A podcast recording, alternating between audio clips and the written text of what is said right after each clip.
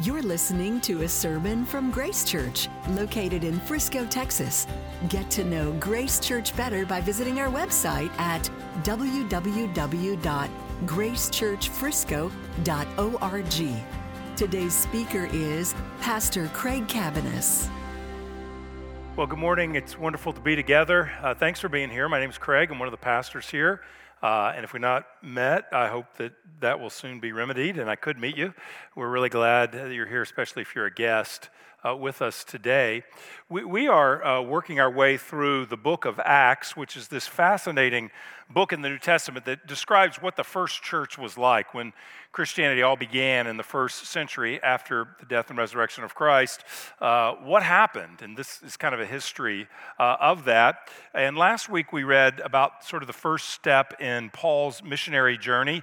Uh, he was in a city called Antioch, this cosmopolitan city, and they, uh, the Holy Spirit led them to send out Paul and Barnabas as sort of the first two missionaries, in a sense, uh, from uh, into the Gentile world to bring the good news. And, and the, the church commissioned them and prayed for them and uh, sent them on their way, and they went to the island of Cyprus, which is this beautiful place, um, and that's where they began. Now, we have a map. We, I showed you this map last week. It's a low-tech map, but it, it works. So you see Antioch on the right, Syria, Antioch. Sorry, I don't have my laser pointer, so I'm to use my finger today to kind of point.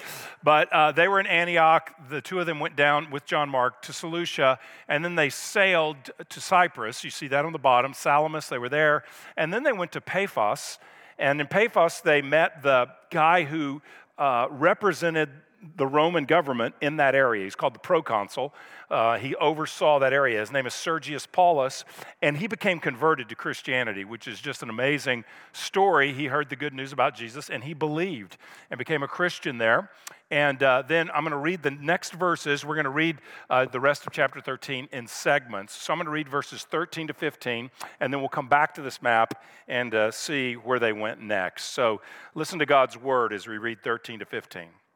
Now Paul and his companions set sail from Paphos and came to Perga in Pamphylia, and John left them and returned to Jerusalem. But they went on from Perga and came to Antioch in Pisidia, and on the Sabbath day they went into the synagogue and sat down. After the reading from the law and the prophets, the rulers of the synagogue sent a message to them, saying, "Brothers, if you have any word of encouragement for the people, say it." And so, Let's uh, look at where they went. This just describes us. This passage just describes to us. So they were in Paphos. They're at the bottom of the map. They sailed up to Perga, which was in Pamphylia.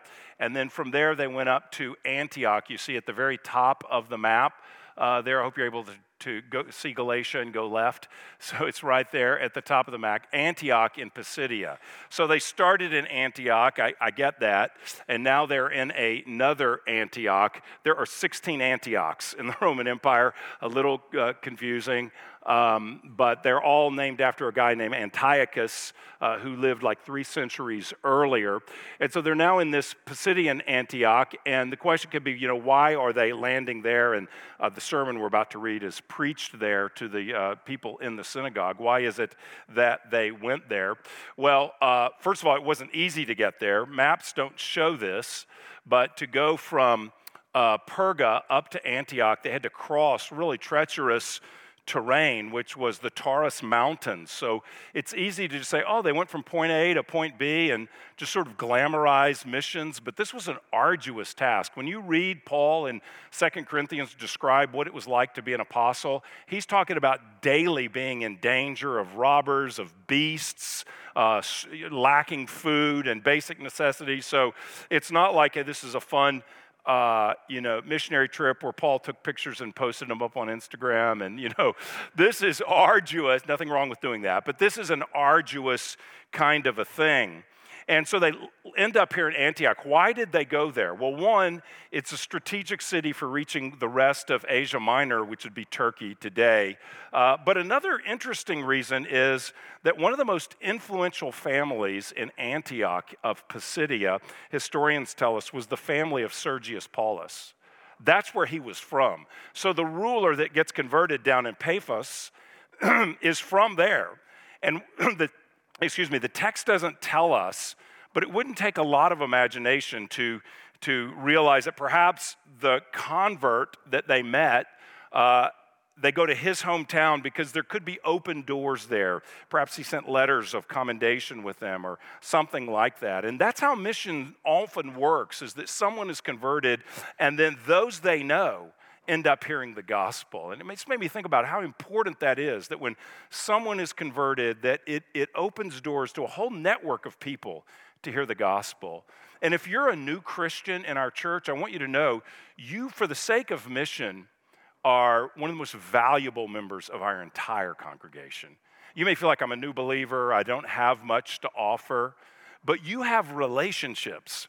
There are plenty of Christians in this church who've been saved for a long time, and all of our relationships, or the majority of them, are with people who are already in the church. But if you've lived your life outside of the church, like a Sergius Paulus, outside of the people of God, you know many, many people that need to know the gospel. You're connected to them. And so you could be a doorway, a, a bridge to those who don't know the Lord, like perhaps Sergius Paulus was in this situation. Well, in this sermon that Paul's about to preach, that I'm going to read, it's, it's in, I'm going to read it in sections. And this first section is really the story of salvation. The story of salvation. So let's read beginning in verse sixteen what Paul says to the people in the synagogue when they say, hey, if you got a word, could you bring it? Uh, I don't think they had any idea what they were inviting uh, when they asked that. But here's what he says, verse sixteen. So Paul stood up and motioning with his hand said, Men of Israel, and you who fear God, listen. The God of this people, Israel, chose our fathers and made the people great during their stay in the land of Egypt. And with uplifted arm, he led them out of it. And for about forty years, he put up with them in the wilderness. And after destroying seven nations in the land of Canaan, he gave them their land as an inheritance. All this took about four hundred fifty years, and after that, he gave them judges until Samuel the prophet. Then he asked for a king, and God gave them Saul, the son of Kish, a man of the tribe of Benjamin, for forty years. And when he had removed him, he raised up David to be their king, of whom he testified and said, I have found in David, the son of Jesse, a man after my own heart, who will do all my will. Of this man's offspring, God has brought to Israel a Savior, Jesus, as he promised. Before his coming, John had proclaimed a baptism of repentance to all the people of Israel. And as John was finishing his course, he said, What do you suppose that I am? I am not he.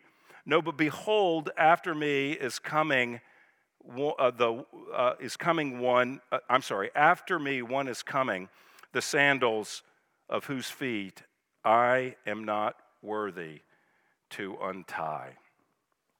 Brother, son of the family of Abraham, and those among you who fear God, to us has been sent this message, the message of salvation.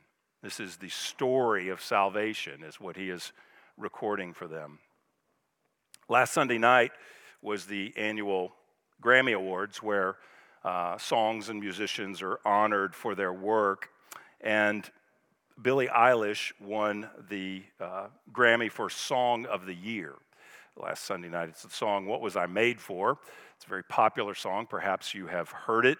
Uh, it is from the Barbie soundtrack. I have not seen that movie. I'm making no comment for or against that movie. And I'm also not commenting on the role of that song in the movie, because I cannot comment on that. But I do want to comment on the song itself. It is hauntingly beautiful. Uh, the, the music is sparse. The vocals are breathy. Um, It is a song in which Eilish and her brother, the author, ask the existential question that everybody asks, why am I here? And the the, the vibe of the song is like an, a, a, an aching desperation. And I know that's the vibe of the song because I watched the video, and on YouTube there are sixty-five thousand comments on the song. And if you read, I didn't read them all, I read a few, and it is person after person uh, un- opening their heart and saying, I live with depression and this song spoke to me. Why am I here? I live with grief. I'm enduring loss. Life doesn't make sense. I feel empty. I once had a purpose, but I've lost my purpose. People just bearing their souls. I couldn't believe it. Just responding to the song. It opens with the words, I used to float, now I just fall down. I used to know, but I'm not so sure now. What was I made for? What was I made for? The chorus is, because I, I don't know how to feel, but I want to try. I don't know how to feel, but someday I might. Someday I might. What was I made for? Why am I here? In this sermon Paul preaches, he indirectly answers that existential question by telling the story of salvation. Each of us has a life story. Each of us has a reason for being here. We each have a story, but we only find real life when we see how our story is connected to the greater story of God, the story of God's salvation. We must understand the greater story of God, which Paul has just laid out for us up to the point of Jesus. He's laid out the Old Testament story. We, we must understand uh, the greater story of God and realize how our story connects to God, how our story connects to His purpose. We can only answer the question, what was I made for, with reference to God. Otherwise, we end up writing our own story and creating our own story, our own storyline that will never satisfy. We'll always be in search of an identity.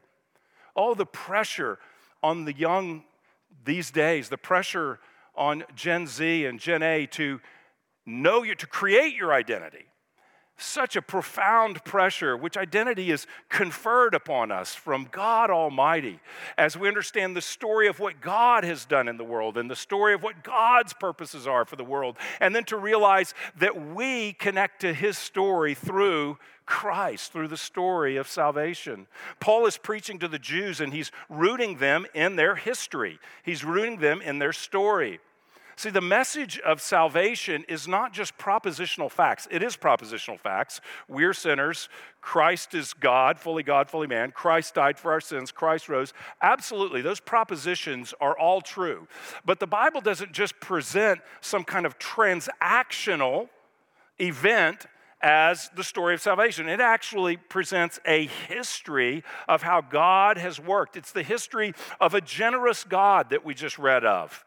The emphasis is on what God has done. The, the passage we just read, as we walk through it, the emphasis is on God's activity. Notice that God is the subject of all the verbs. It is God who acts. And it is when we see what God has done in the history of His world, what God is doing in the history of His world, it's only then that we find our, we can discover our place in God's world and thus find what we were made for. In the sermon, Paul demonstrates how the story of salvation is the story of God, the story of a generous God. Verse seventeen, he starts with, "The God of this people, Israel, chose our fathers and made the people great during their stay in the land of Egypt." He's, he's saying that God chose Abraham. He's reminding them of their father Abraham, of course Isaac and Jacob as well, that God chose them.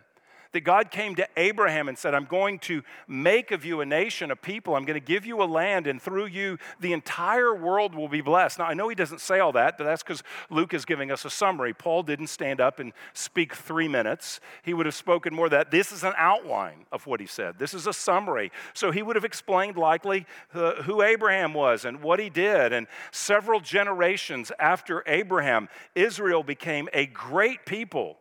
They were in the land of Egypt in, under slavery, and it says in verse seventeen, with an uplifted arm, he led them out of it. This is your story, he's telling them. You were in, you were nothing, and God chose Abraham to give you a purpose. You were enslaved, and God raised up his hand to free you out of slavery, to, to lead you away from the most powerful man in the world, Pharaoh, to split a sea so that you could walk through it, and your enemies would drown in that sea. Verse eighteen, and for about forty years he put up with them in the wilderness. Oh, it's the story of a generous God who rescues a people from slavery. And what do they do? After being rescued, they do what you and I do. They complain. They grumble. This isn't, this isn't what we wanted. We should just go back. And the text just says that God put up with them. Uh, one, one version says that he cared for them. Both are true. He did put up with them, and he did care for them, because the story of God is the story of an eternally patient God showing great patience to those who take the very gifts that he provides, that look, that, that experience the very miracles that he does for them, and turn away and go their own way. Next, he says that God destroyed seven nations in Canaan and gave them the land as his inheritance. That God gave them land. You, you don't do anything for an inheritance. You just open your hands and receive it. So he says, God not only freed you from Egypt, but he gave you this inheritance. Verse uh, nineteen, just a powerful sign. After that, he gave them judges. So he brought them into the land. You may remember we went through the book of Judges if you've been here. And man, what a story that is. That the people, after all that he'd done from them, re, uh, delivered them from slavery, gave them a land that they did nothing to earn or deserve, just opened it up for them. And then they start following other gods. And as they follow other gods, uh, other nations come in and take over. And God has to raise up a judge, which was a deliverer who would deliver his people. It happened time after time after time. But God never gave up on his people. The story of salvation is the story of a generous God who pursues people that often chase idols. That's the story of salvation. That's what our God is like. And then it says that uh, he raised up a prophet, Samuel. And the people all say, we want to be like the nations. We need a king. Everybody's got a king. We need a king. And so he gives them Saul, who reigns for forty years. And then after that, he raises up this great king, David. Verse twenty-two, he raised up David to be their king, of whom he testified and said, I have found in David, the son of Jesse, a man after my own heart, who will do all my will. And so he raises up this great king, the greatest king in the history of Israel. He is the prototype king of the great king who will come. He is the archetype, we could say. David is the model king. And after him will come a greater king, because you see, Dave, David, well, he was the great king, and yet he committed adultery. He committed murder. David was a fallen man. David was not the king that would rescue Israel, for David was one who was in need of rescue himself. But he was the one that foreshadowed the great king to come, the greater king, a descendant of David, who would be the Messiah and would bring the ultimate rescue for God's people. He would bring a new kingdom. And under this great king's reign, everybody would experience ultimately life the way it was meant to be, flourishing in relationship with God and with neighbor, uh, in a new heaven and new earth ultimately. And the one who would bring that, the promised one, has come, is what Paul says, verse twenty-three. He says, of this man's offspring, of David's offspring, God has brought to Israel a Savior, Jesus, as he promised. You've longed for salvation. You've longed for freedom. You've longed for right relationship with God. And the one who is bring, who brings that has come. He is the Lord Jesus. And you all know, he says, John the Baptist told you about him. He said, John the Baptist, who was described as the greatest man born of woman, uh, is what Jesus said. This great man said, I'm not even worthy to tie or untie the Savior's sandals. So the story of salvation is the story of God's provision for his people. He did all of this for them. The story of salvation is the story of God's patience, his indescribable patience for people like you and me who get it one day and obviously don't by their lives the next day. People who sing the praises of God in moments like this and then question whether he exists when we chase other gods throughout the week. The story of salvation is the story of this kind of God who has shown mercy to his people. The story of salvation is the story of grace, which becomes evident in the climax of the story, and that's where he goes next. So if point one's the story of salvation, point two is the climax of the story of salvation. Look at verse twenty-six. Brothers, sons of the family of Abraham, and those among you who fear God, to us has been sent the message of salvation for those who live in Jerusalem and their rulers, because they did not recognize him nor understand the utterances of the prophets, which are read every Sabbath, fulfilled them by condemning him. And though they found in him no guilt worthy of death, they asked Pilate to have him executed. And when they had carried out all that was written of him, they took him down from the tree and laid him in a tomb. But God raised him from the dead. And for many days he appeared to those who had come up with him from Galilee to Jerusalem, who are now his witnesses to the people. And we bring you the good news that what God promised to the fathers, this he has fulfilled to us, their children, by raising Jesus. As also it's written in the second Psalm, you are my son, today I've begot- begotten you. And as for the fact that he raised him from the dead, no more to return to corruption, he has spoken in this way, I will give you the holy and sure blessings of David. Therefore, he says also in another Psalm, you will not let your Holy One see corruption. For David, after he served the purpose of God in his own generation, fell asleep and was laid with his fathers and saw corruption. But he whom God raised up did not see corruption. Paul tells his hearers that Jesus was sent for you, but the prophets spoke of him. You heard the prophets every week, and yet you didn't recognize him. And so you ended up fulfilling the prophecies by condemning him, is what he says. Even though he was predicted, Uh, they asked Pilate to execute him. So Jesus was crucified and buried, but God raised him, verse thirty says. This is probably the key verse, but, but God raised him from the dead.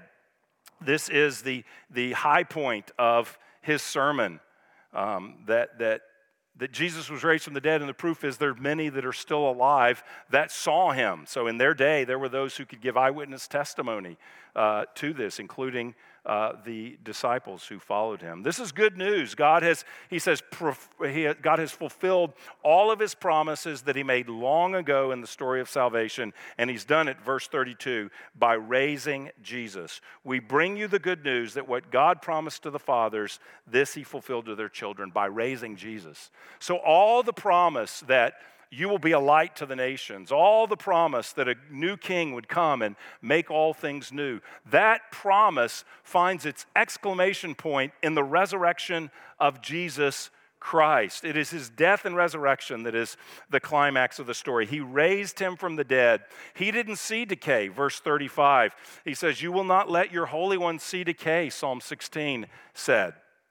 David was buried and he He, his body decomposed, but Jesus, that was not the case. He was raised to new life. He's the greater David because he did not remain buried. And as he stresses the resurrection, what we're going to see in the book of Acts, that this is the great point of contention. It is the talk of the resurrection that riles people up. And you know why? Because they get what it means. That he's proclaiming, this one is God, this one is the Messiah, this one is the one who fulfills all the promises of God, and the proof is the resurrection. So it stirs people up, we see. He's claiming that everything has changed because Christ is alive. And now he applies that to him, them. So the climax of the story is the cross and resurrection. Look at the offer of the story. This is the offer of the story of salvation, verses thirty-eight through forty-one. He makes an offer to them. Let it be known to you, therefore, brothers, that through this man forgiveness of sins is proclaimed to you, and by him everyone who believes is freed from everything from which you could not be freed by the law of Moses. Beware, therefore, lest what is said in the prophets should come about. Look, you scoffers, be astounded and perish, for I am doing a work in your days, a work that you will not believe, even if one tells it to you. It's the story of forgiveness. The story of salvation is the story of forgiveness, and that's the point he makes right here. It is the story of forgiveness. Through Jesus comes forgiveness of sins, and that produces a freedom.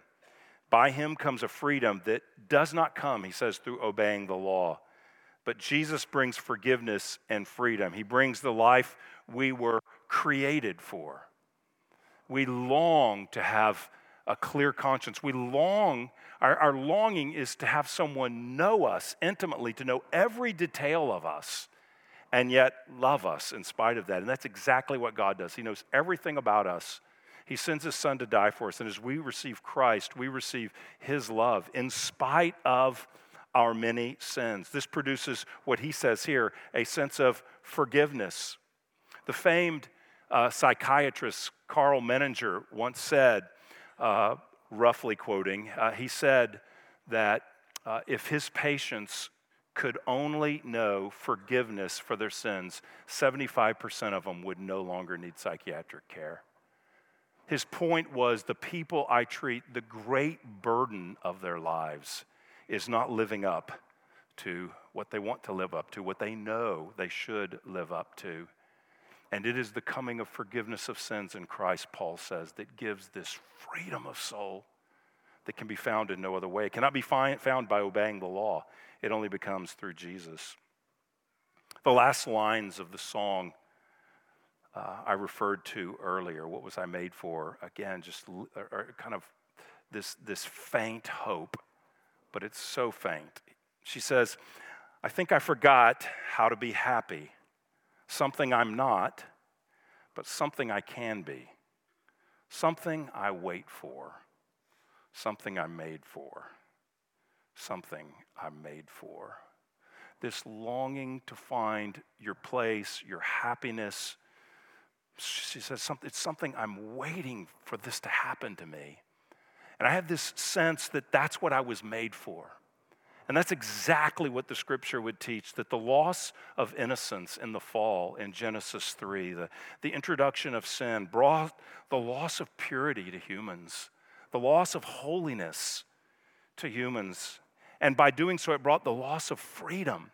We are enslaved to our own, writing our own story. We're enslaved to ourselves. We're enslaved to our own autonomy. That is the first sin. Eve says, "I will not serve you, God." Adam says, "I do not want to serve you, God."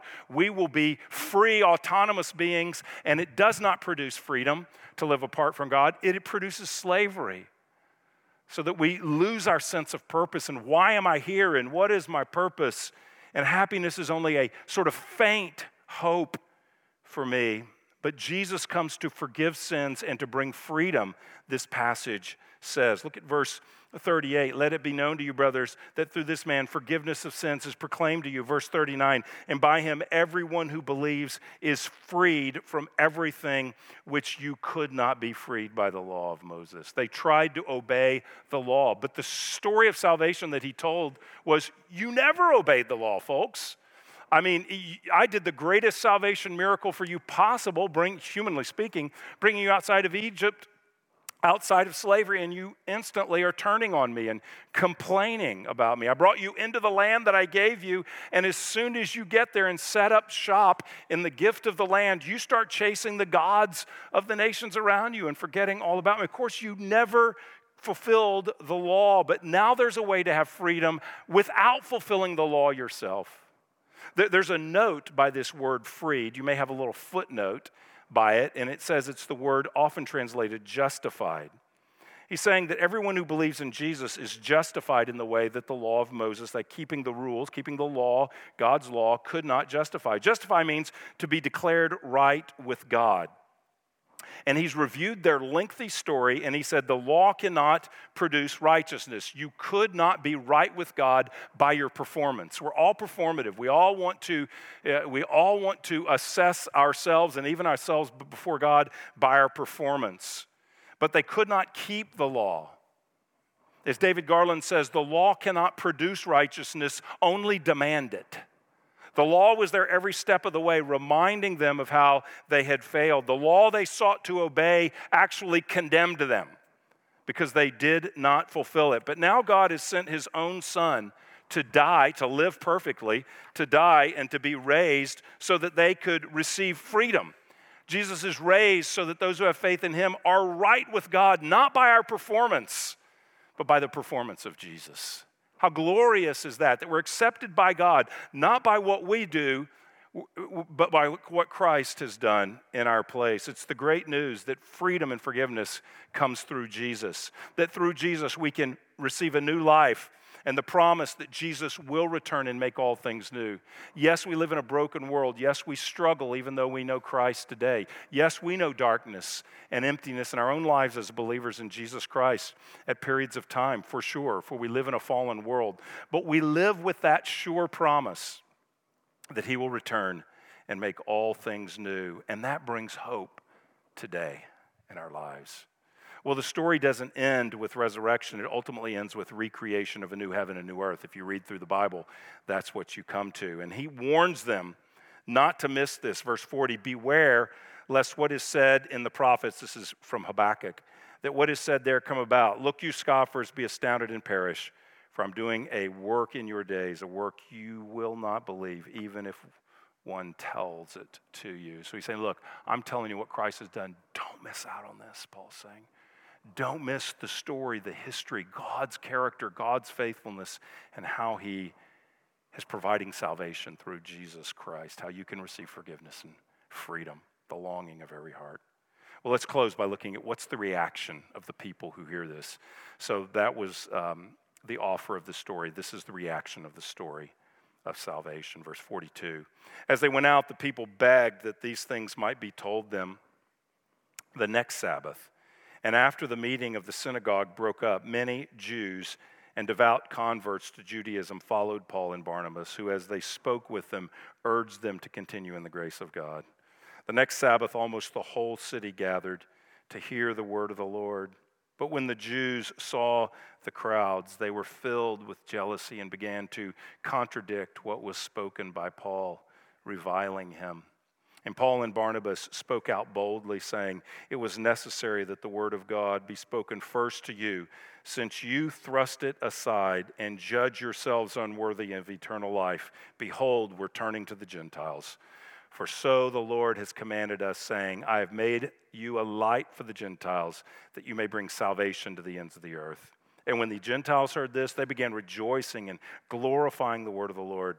And as many as were appointed to eternal life believed. And the word of the Lord was spreading throughout the whole region.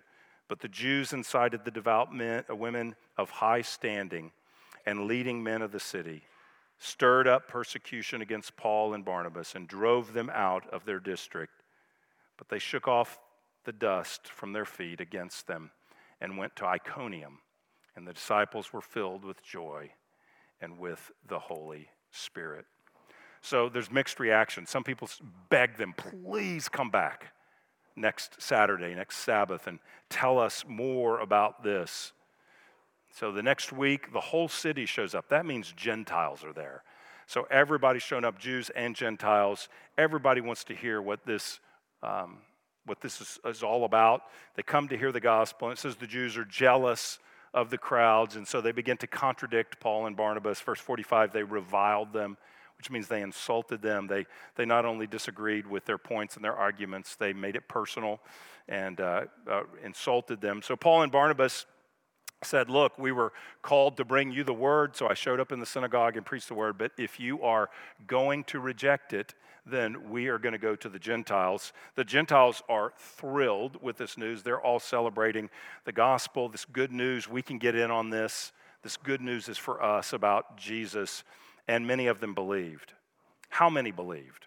Well, forty-eight says, and when the Gentiles heard this, they began rejoicing and glorifying the word of the Lord, and as many as were appointed to eternal life believed. It's where the whole story started, verse seventeen. He said, God chose our forefathers. God looked over all the planet and went to Abraham. We don't know why, but he said, from you I'm going to make a people. And so people hear the gospel, and who responds? Those whom God has appointed to eternal life respond. Those who are chosen is what he's actually saying. What a profound identity is revealed here. What greater identity could you have than chosen by God? What could be greater? Sinner running your own way, person who rejected God, person who deserves eternal condemnation, chosen by God, loved by God, and, and God opens their hearts, evidently. They believe. This is how our story connects with God's story. When you identify as chosen by God, you are connected to this long history of what God is doing in the planet. God chose me. What, what was I made for? I was made for him. That's the big Christian answer. We're made for him, and we are redeemed by Jesus for him. And that's what Luke tells us happens here. Paul and Barnabas are driven away. And in a shocking reversal, this is really shocking, verse fifty-one, they're with the Jewish people. They're preaching the gospel. They, many of them reject it. Some accept it. And so they leave them. And it says, as they leave, they shake the dust off their feet. It is a role reversal. This is what you did when you came into Israel. When you left Gentile land, you would shake the dust off your feet so that you didn't track in Gentile uncleanliness, Gentile dust into God's land. And here Paul is standing among the Jewish people, and he's shaking the dust off his feet because they have rejected Jesus in this moment. And he's saying, I'm going to the people of God who have, who will receive Jesus Christ. Now there's hope for them. Uh, they may believe later. He's not writing them off permanently, but he's making this statement that apart from Christ, the only way to be clean, it was shaking the unclean dust off your feet, the only way to be clean is in Jesus. And it does not matter whether you are Jew or Gentile. We're only declared right, justified, freed. We're only declared clean in Jesus. It's a, it's a profound image that must have shocked them. The story that Paul tells is the great story that we're all invited into, regardless of your background. These are Gentiles, people that were outside of God's people. It does not matter if you're from a religious background or a non-religious background. Doesn't matter if you're from a moral background trying to keep the rules or an immoral background. Does not matter what your story's history is. God calls you to turn to Jesus and to believe and to be connected to the God who created you, to have your sins forgiven by believing in Jesus Christ. Your greatest need today is forgiveness. None of us have kept God's law, and if we're honest, we all know that. We all have a sense of guilt. Deep down inside, we all have a sense of true, not false, but true guilt before God. And we deal with our guilt in a thousand different ways. Some of them are we think are good ways to deal with our guilt, like coming to church. Like, okay, I had a really bad week, so I better go to church tomorrow. Uh, last, you know, you think last night, I'm not going to church, that's supposed to be raining, but I had a really bad week, so I better go. Somehow this atones for my sins. If I do good things, I did something really bad, I really hurt someone, so I better go do something really good to someone else, and that'll sort of make up. So that's a, that's trying to answer the guilt in our souls by doing good, by keeping the law.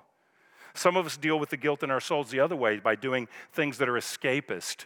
We're really, there's a deep sense of a- a- angst and guilt in our soul, and so we drink until we don't feel it or think it anymore. We eat until we are comforted. We uh, we plunge ourselves into sexual sin. Um, so until we, we we deal with the guilt is there. We spend money, we buy, what until we somehow feel I'm, I'll be okay if I own this, that, or the other. So we can deal with this sense of guilt by what the culture would look at and say there's positive things or negative things. But the only way to deal with guilt is to come to the one who forgives our sin, and that's Jesus, to receive his freedom. What were you made for? You were made to connect with the God who created you. To you do that by believing in the Savior he sent to die for you. And that gives you the freedom that you never could have attained on your own, because you could never keep all the rules. You could never please God with your conduct. You can't perform enough to be accepted by God, but Jesus has done for you what you never could do for yourself. So where do you need forgiveness and freedom today? There's one place to go, and it's it's Jesus Christ, to ask for forgiveness. Where do you need freedom today? Where are you enslaved in some way, captive to your appetites and the habits and the patterns that you can't get free from? Come to Christ. Where are you trying to atone for a guilty conscience by doing some kind of good works, what you perceive as good works? Listen, don't rely on good works. Come to Jesus. Where are you turning to other things to dull your conscience, to dull this sort of ache that's in there? You know, folks that experience this kind of ache and come to the Lord. I, I don't make comments about the song I did in any way to disparage the authors in any way. I, I actually respect the honesty of putting that kind of art out, which says I'm searching and I'm longing. I respect that, the honesty of that. Um, so I'm not disparaging anyone, but I, I do want to give the promise that Jesus says, whoever comes to me, I will never cast them away. In all of your emptiness, in all of your despair, in all of your doing good to sort of make yourself right with God, turn from all of that and come to him. He will never cast you away. He welcomes you with mercy and patience. If the story of salvation from the Old Testament says anything, it's that God is faithful to his promise. He's faithful to those who break their promises.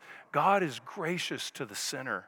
God comes after the one who runs away from him with mercy and compassion and grace. Don't turn from this God. Beware of what the prophets say. Receive him today and turn to him afresh. We're going to do that as we come to communion to close. Man, this is a coming to the table that says, God, I'm coming to the table because this is forgiveness of sins, what you've done for me. I'm coming to the table because this is the only freedom that exists in a world where there is no true freedom. I'm coming to the table today because this is the only answer to my guilty conscience. Not receiving communion, the act itself. It's not like I did the act and so now I feel better. It's what the act connects us to, the work of Jesus Christ. It's what it represents. It's what spiritually is true and real about it, that Jesus has died and risen so that our sins can be forgiven. So the story of salvation, the climax is the death and resurrection of Christ, which we celebrate now. The offer is to come to him, come to the table, turn from your sin and believe, whether you're a Christian or not a Christian. The pathway is the same, repent and believe. Turn to him, and the reaction of the story is some went their other way. Some wanted nothing to do with this, but others came and received freely. And the, the chapter closes, and they were filled with joy and with the Holy Spirit. The answer to the angst of our souls, to the despair of our souls, to the sort of casual desperation that we live with, the answer is the joy that is only found in the Holy Spirit. He applies the work of Christ to us. Thank you for listening to this sermon from Grace Church.